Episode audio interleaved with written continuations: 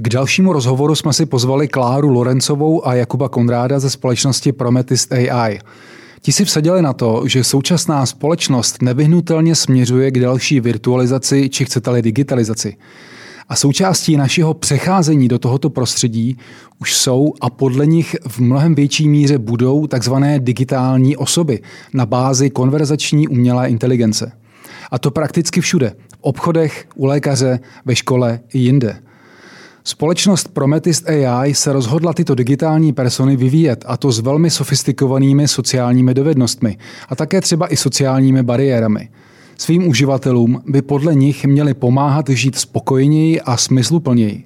V rozhovoru si povídáme o tom, co mají digitální persony Prometist AI umět, jak mají fungovat a k čemu sloužit, také zda po nich existuje poptávka nebo jaké může mít jejich působení potenciální dopady. Bavíme se samozřejmě i o tom, v čem spočívá podstata fungování umělé inteligence, tedy jak je vlastně možné zmíněné digitální osoby vytrénovat k tomu, aby fungovaly tak, jak potřebujeme.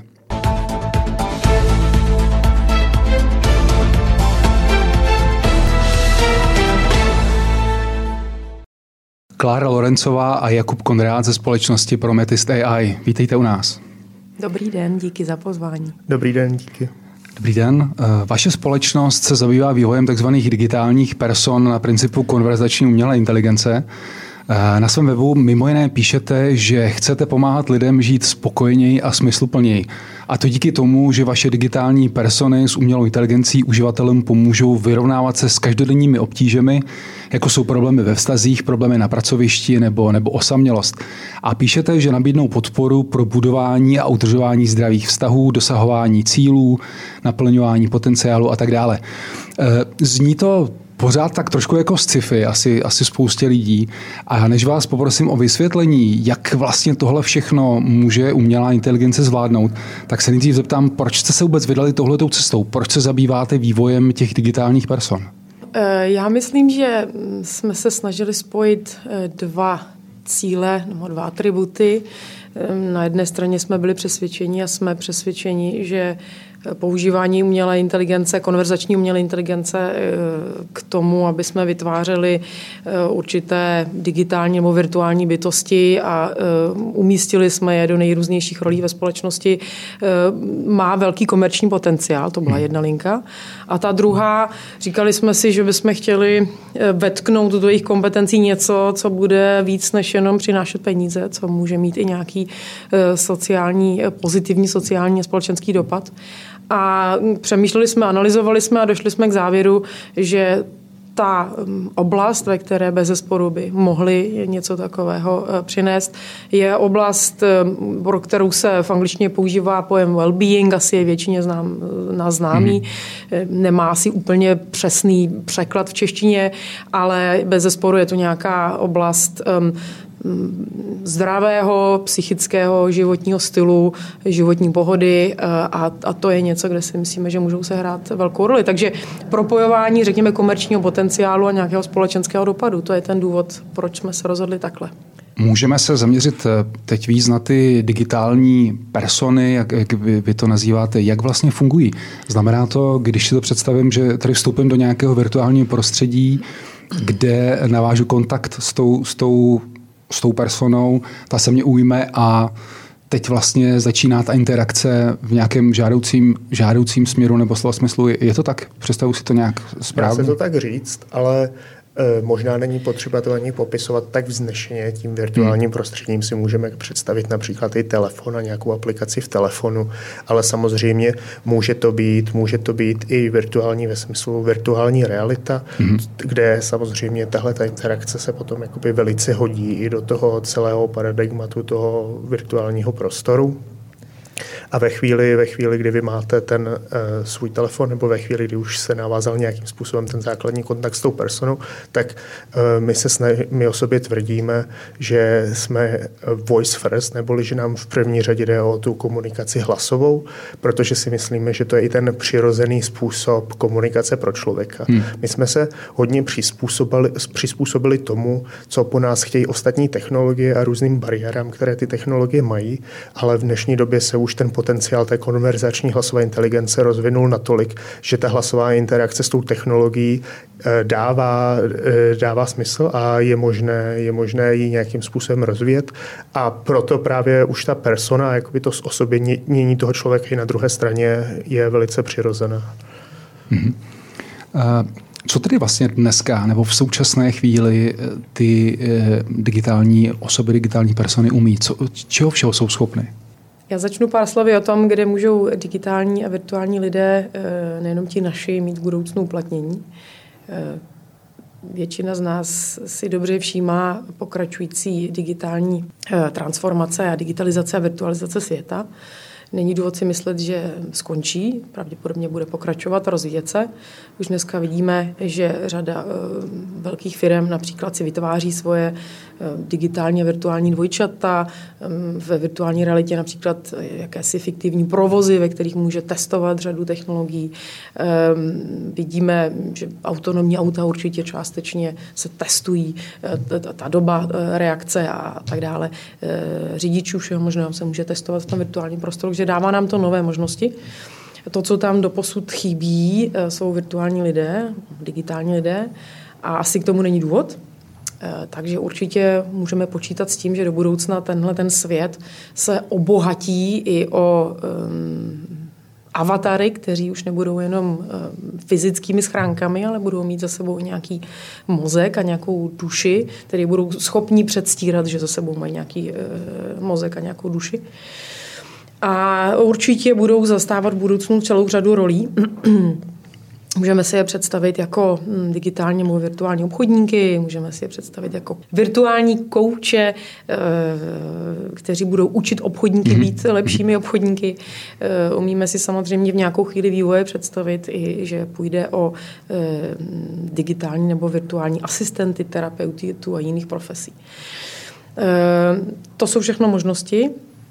My jsme se museli rozhodnout, jakou cestou půjdeme, protože určitě není realistické si představit, že jednou technologií, jednou firmou um, uspokojíte celý trh a my hmm. jsme se rozhodli vytvářet takové digitální lidi, říkám jim digitální persony, kteří uh, mají a budou mít, uh, řekněme, vyšší uh, úroveň sociálních dovedností, Eh, přesněji řečeno budou schopni předstírat, že mají vyšší úroveň sociálních dovedností eh, a budou postaveni na know-how, které v sobě obnáší i určité psychologické, behaviorální a sociologické know-how eh, na jejich pozadí. A potom samozřejmě logicky mají být uplatněni Eh, zejména v těch situacích a v těch provozech nebo v těch, v těch eh, oblastech, ve kterých eh, určitá expozice, vyšší expozice z pohledu psychologického, behaviorálního, sociálního je nezbytná hmm. a, a to si asi umíme všichni představit, kde to tak asi může být. My jsme se možná ještě nedostali moc k tomu, co nás vlastně nejvíc jako, nebo k pohledu na to, co nás jako společnost opravdu trápí. Mm-hmm. A z toho se odvíjí, kde my vidíme největší potenciál jejich použití. My si myslíme, že eh, to, co nás velice trápí, je, že neexistuje v podstatě žádná efektivní prevence duševního zdraví. Eh, když si představíte, eh, že vám někdo řekne v rámci třeba zdravého životního stylu, měl by si jít běhat nebo měl by si zdravě jíst, tak si oba umíme představit, co se tím asi myslí. Když vám někdo řekne, měl by si se mít stresovat a měl by se stát odolnějším, tak si možná ani jeden z nás úplně neumí představit, co tím myslíme. A myslím si, že to je jeden z důvodů, proč vlastně eh, neexistuje úplně efektivní prevence duševního zdraví, protože ona v praxi znamená dělat věci eh, a prožívat věci eh, řekněme, s nějakým větším uspokojením, s větší pohodou. A to je pro nás někdy strašně těžké si umět představit, co to v praxi znamená.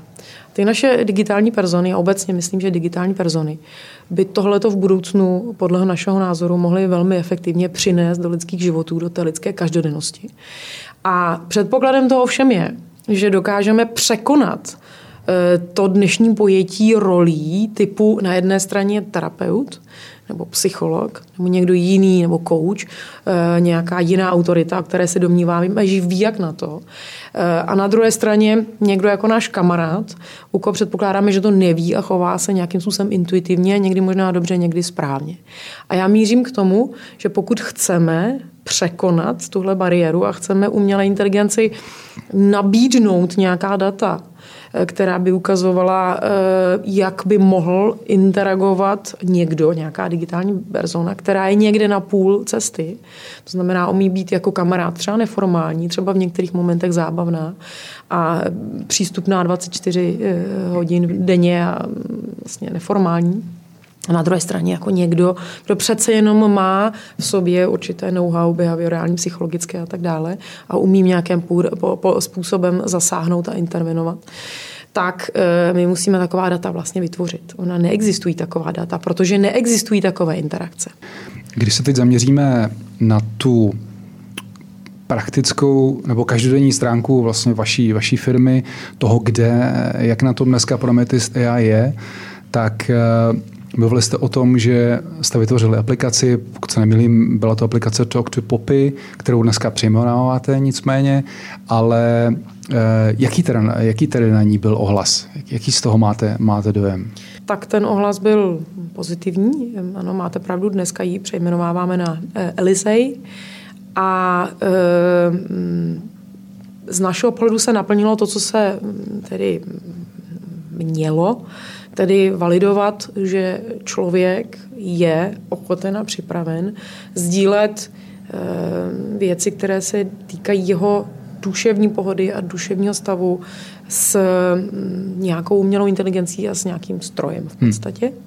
To byl ten hlavní účel. Eh, vedle toho další účel bez zesporu byl mm, umožnit týmu, který je, eh, se, se stává s velmi v normálním světě nekompatibilních, zdánlivě nekompatibilních odborníků a disciplín, na jedné straně technických lidí a lidí, kteří jsou odborníci na umělou inteligenci, na druhé straně lingvistů a psychologů, tak aby eh, v podstatě dokázali spolupracovat a vytěžit tu spolupráci, věděli vlastně k čemu míří a jak můžou pomoct té druhé straně překonávat problémy. Takže to se z našeho pohledu, myslím, také materializovalo. A teď jsme v situaci, kdy máme docela dobrý pocit z toho, že, mm, jak bylo řečeno, máme nějaké nástroje, máme nějaký prototyp, který, který je dobrým základem a dává nám prostor pro další rozvoj a chceme se odpíchnout, odpichujeme se v tuhle chvíli ke spolupráci s třetími stranami ta spolupráce s těmi třetími stranami na jedné straně směřuje ke spolupráci s oblastí firm v, v zábavním a herním průmyslu. Ono to možná může znít zase jako... To znamená, že vy jim budete třeba nabízet k využití vaše digitální osoby v jejich prostředí? To je jeden z elementů. Ten druhý eh, je o tom, co oni můžou dát nám, hmm. protože když hovoříme o um, doručování digitálních personových roli v, v nějaké prevenci duševního zdraví, tak pak nedílnou součástí toho a předpokladem toho úspěchu je, že vy vlastně tomu člověku dodáte tu péči způsobem, který ho baví. Mm-hmm. A myslím si, že to je další aspekt překonávání, když jsem hovořila o tom, že překonáváme trošku tu, tu extrapolaci hmm. na jedné straně terapeutů a někoho, kdo pečují, a na druhé straně vlastně toho, jak jako vnímáme zábavu a herní průmysl jako něco do jisté míry negativního, ale to je, není asi potřeba. Komenský taky spojoval no. školu hrou eh, a, a už ve starém Řecku měli chlépa hry, takže myslím, že je dobrý důvod použít persony k tomu, aby jsme se vraceli tímto směrem a aby jsme hledali způsob, jak můžeme můžeme zábavu a péči provázat. Takže my v tuhle chvíli jsme ve stavu, kdy už dobře zvládáme ten svůj technologický základ, už, už máme na o co opřít a umožňuje nám to začít řekněme, integrovat prvky eh, hernosti, takzvanou gamifikaci například, eh, vizuální zábavnosti, na kterou my jsme se do dneška nesoustředili, protože to je prostě jakási nadstavba. Mm-hmm. A nositeli tohoto know-how bez zesporu jsou především eh, herní a zábavní průmysl, takže k těm určitě saháme.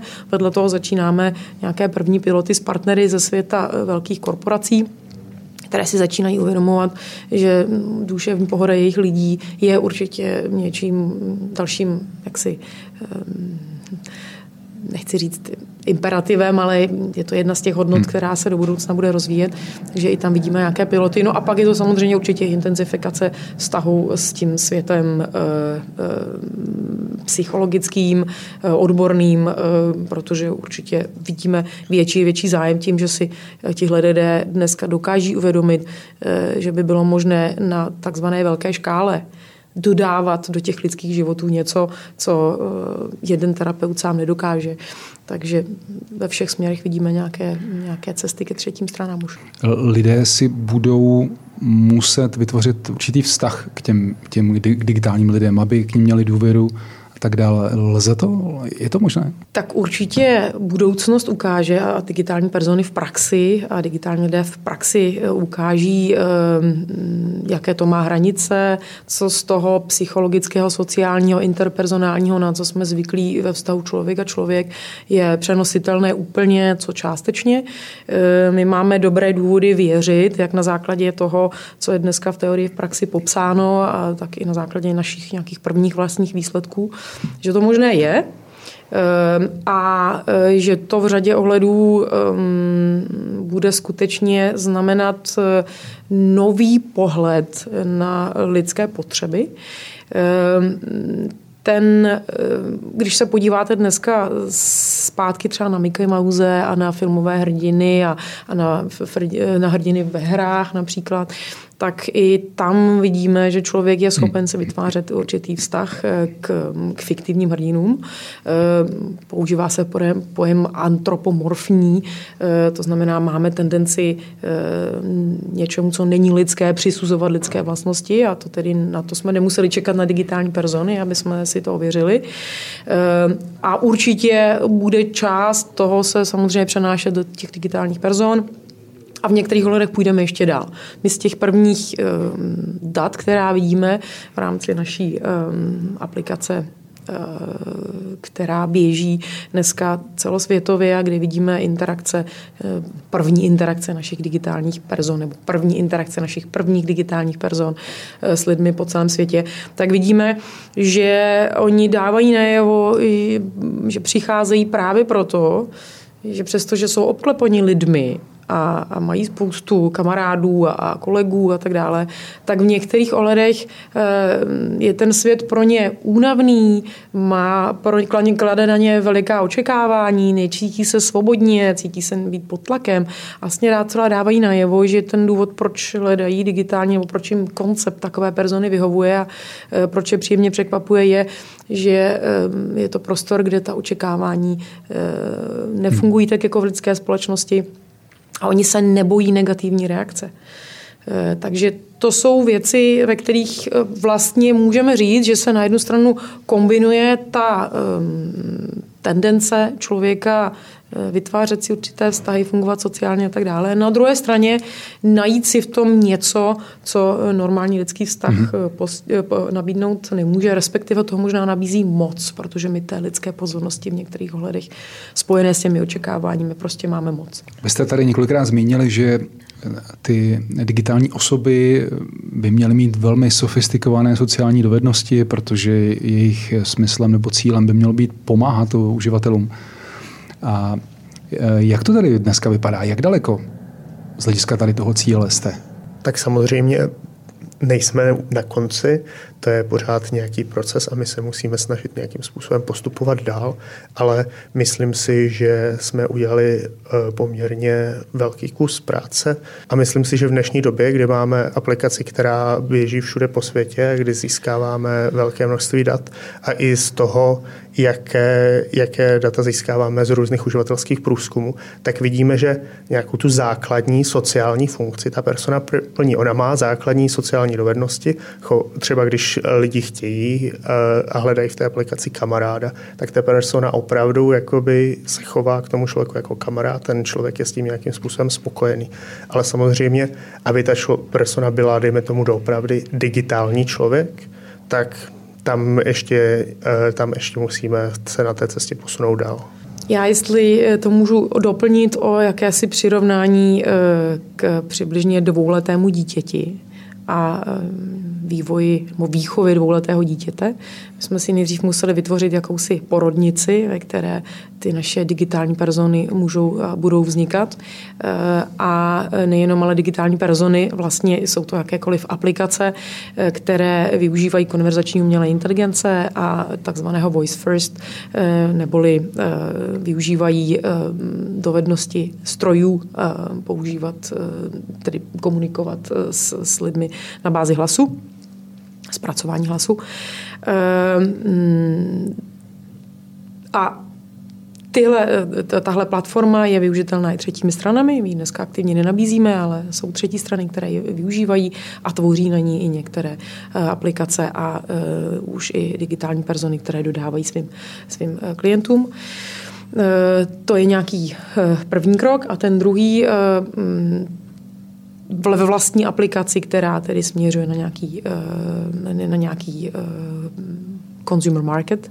Vyvíjíme první persony, představujeme si, že jich bude mnohem více, bude jich celá eh, řada, budou, budou mít různé úlohy a budou se odlišovat i v těch dovednostech, které budou vykonávat. A to je určitě před námi a budou zvládat, řekněme, větší hloubku a větší šířku konverzací a situací, které můžou nastat. Eh, a to je pro nás asi to nejdůležitější eh, místo, mm, kde skutečně mm, živě můžeme vidět interakce celého světa, můžeme se učit, můžeme posouvat jak kvalitu té konverzační mělé inteligence samotné, tak řadu dalších aspektů. A je to bez zesporu i prostor pro nějakou zpětnou vazbu, kterou dostávají ti naši psychologové, psychiatři a tak dále. I pro ně z toho vyplývá řada zajímavého know-how o tom, eh, co lidé prožívají, jak by to mohli prožívat lépe a jak to doručit do jejich každodennosti. Aby se ti digitální lidé, nebo aby tohle to zvládali, vy je to musíte naučit. Vy jste o tom už před chvílí mluvila. Můžete se pokusit vysvětlit nějak zjednodušeně, pokud to lze, jak to učení vlastně probíhá? Já bych řekl, že obecně existují takové dva základní přístupy, když se bavíme o současné úrovni konverzační umělé inteligence. Za prvé, co vy můžete udělat, je vy můžete vzít nějaké odborníky, kteří mají opravdu eh, hlubokou znalost eh, v oblasti, pro které vy se snažíte vytvářet jim tomu nějakého chatbota nebo mhm. nějakého konverzačního agenta. Můžete tadyhle s tím odborníkem spolupracovat a s ním můžete vytvořit nějaký scénář, který potom eh, člověk na druhé straně bude s tím agentem procházet. A ten druhý přístup je přístup, kde vezmete obrovské množství dat, buď z té oblasti, anebo takový technologičtí giganti jako Google to dělají, takže prostě vezmu jenom obrovské množství dat všude a natrénují něco, čemu se říká jazykový model a ten jazykový model potom umí generovat v podstatě eh, ekvivalent přirozené řeči, že vy mu něco řeknete a on nějakým způsobem odpoví. Každý z těchto těch dvou přístupů má určité výhody a nevýhody. Ten první je problém s tím, že ve chvíli, kdy vy si vytvoříte velice kvalitní scénář, tak ten váš agent umí jenom ten scénář hmm. a nic jiného. V tom druhém, ten váš agent umí všechno, ale všechno umí tak trochu a tím, jak umí všechno, tak strašně přeskakuje od jednoho k druhému. Často se třeba vymýšlí, není konzistentní sám se sebou. A ve chvíli, kdy se bavíme o tom, že chceme vytvořit nějaké digitální persony, kteří, kteří se opravdu budou chovat jako reální lidé, tak my potřebujeme, aby oni měli obě dvě tadyhle ty dovednosti. Takže se to musí kombinovat. Přesně tak, musí se to kombinovat. Musí se vytvořit nějaký hybridní systém, který bude založený na jednak machine learningových principech a zpracování velkého množství dat, mm-hmm. ale zároveň bude založený na práci s odborníky a domenovými experty, kteří do toho právě mohou vnést i nějakou tu, dejme tomu, psychologickou složku, když se my se bavíme o tom eh, duševním zdraví a well-beingu. Pokud se nepletu, tak součástí vašeho týmu tihleti odborníci jsou. Je to tak?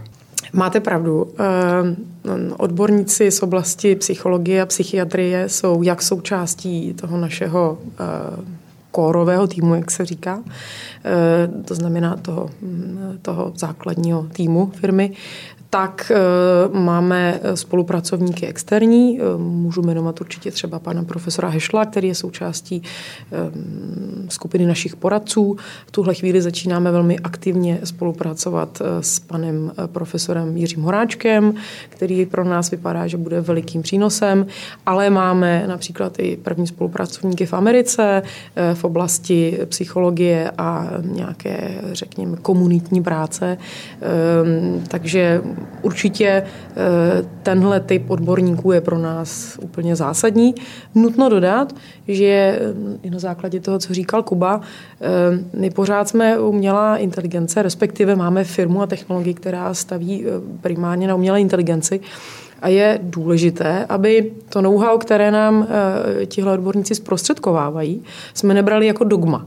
Protože samozřejmě výhoda a největší potenciál umělé inteligence v každém oboru spočívá v tom, že nikdo na světě nemá schopnost zpracovat takové množství zkušeností a nevidí takovou zkušenost, jako ta umělá inteligence. Hmm. Takže samozřejmě každý, eh, každý eh, špičkový odborník je pro nás na jednu stranu nenahraditelný, na druhou stranu potřebujeme spolupracovat s lidmi, kteří dokážou přepustit, připustit, že určitá expertní dogmata můžou být tou zkušeností, eh, kterou vám zprostředkuje umělá inteligence na velkém vzorku vlastně teoreticky překonána. Takže to jsou, řekněme, nějaké podmínky spolupráce potřebujeme lidi otevřené té vizi eh, umělé inteligence, eh, kteří chápou, jak to funguje a jsou připraveni se nechat v některých ohledech překonat. Když bych to se pokusil zjednodušeně shrnout, tak prosím, jestli to správně chápu, vy eh, tím učením těch digitálních osob, tak vy vlastně podstatou toho je vybavení jich dostatečným množstvím dat, respektive nějakých si opakujících se schémat, tak aby oni měli zásobu eh, při řešení těch konkrétních situací, z čeho vybírat a ještě, aby uměli vybrat tu správnou. Dá se to takhle zjednodušeně říct? To je velice obecný princip vlastně toho strojového učení. Hmm. Vy tomu systému té neuronové síti dat uh, určité množství dat. Ono, ona ty data nějakým způsobem zpracovává podle parametrů a cílů, které vy zadáte a výsledkem, výsledkem je už hotová naučená neuronová síť a teď podle toho, co vy jste chtěl naučit, tak podle toho ona by se měla chovat. Takže to je určitě jeden ze základních principů, který používáme ale my, my, jak jsem říkal, kombinujeme tadyhle ten přístup hmm. nějakým hybridním způsobem. To znamená, že jednak máme scénáře, které jsou připravené přímo těmi kórovými odborníky, jednak máme nějaké scénáře, eh, které jsou více založené právě na neuronových sítích a na generativním přístupu a snažíme se to nějakým způsobem, eh, dejme tomu, spojit dohromady. Díky za rozhovor. Děkujeme za pozvání. Děkujeme. Naše další inspirativní rozhovory zaměřené na různá podnikatelská témata si můžete poslechnout na podcastových platformách Spotify, Google Podcast a Apple Podcast. Videoverze rozhovorů pak najdete na YouTube kanálu Business Info a aktivní jsme i na sociálních sítích.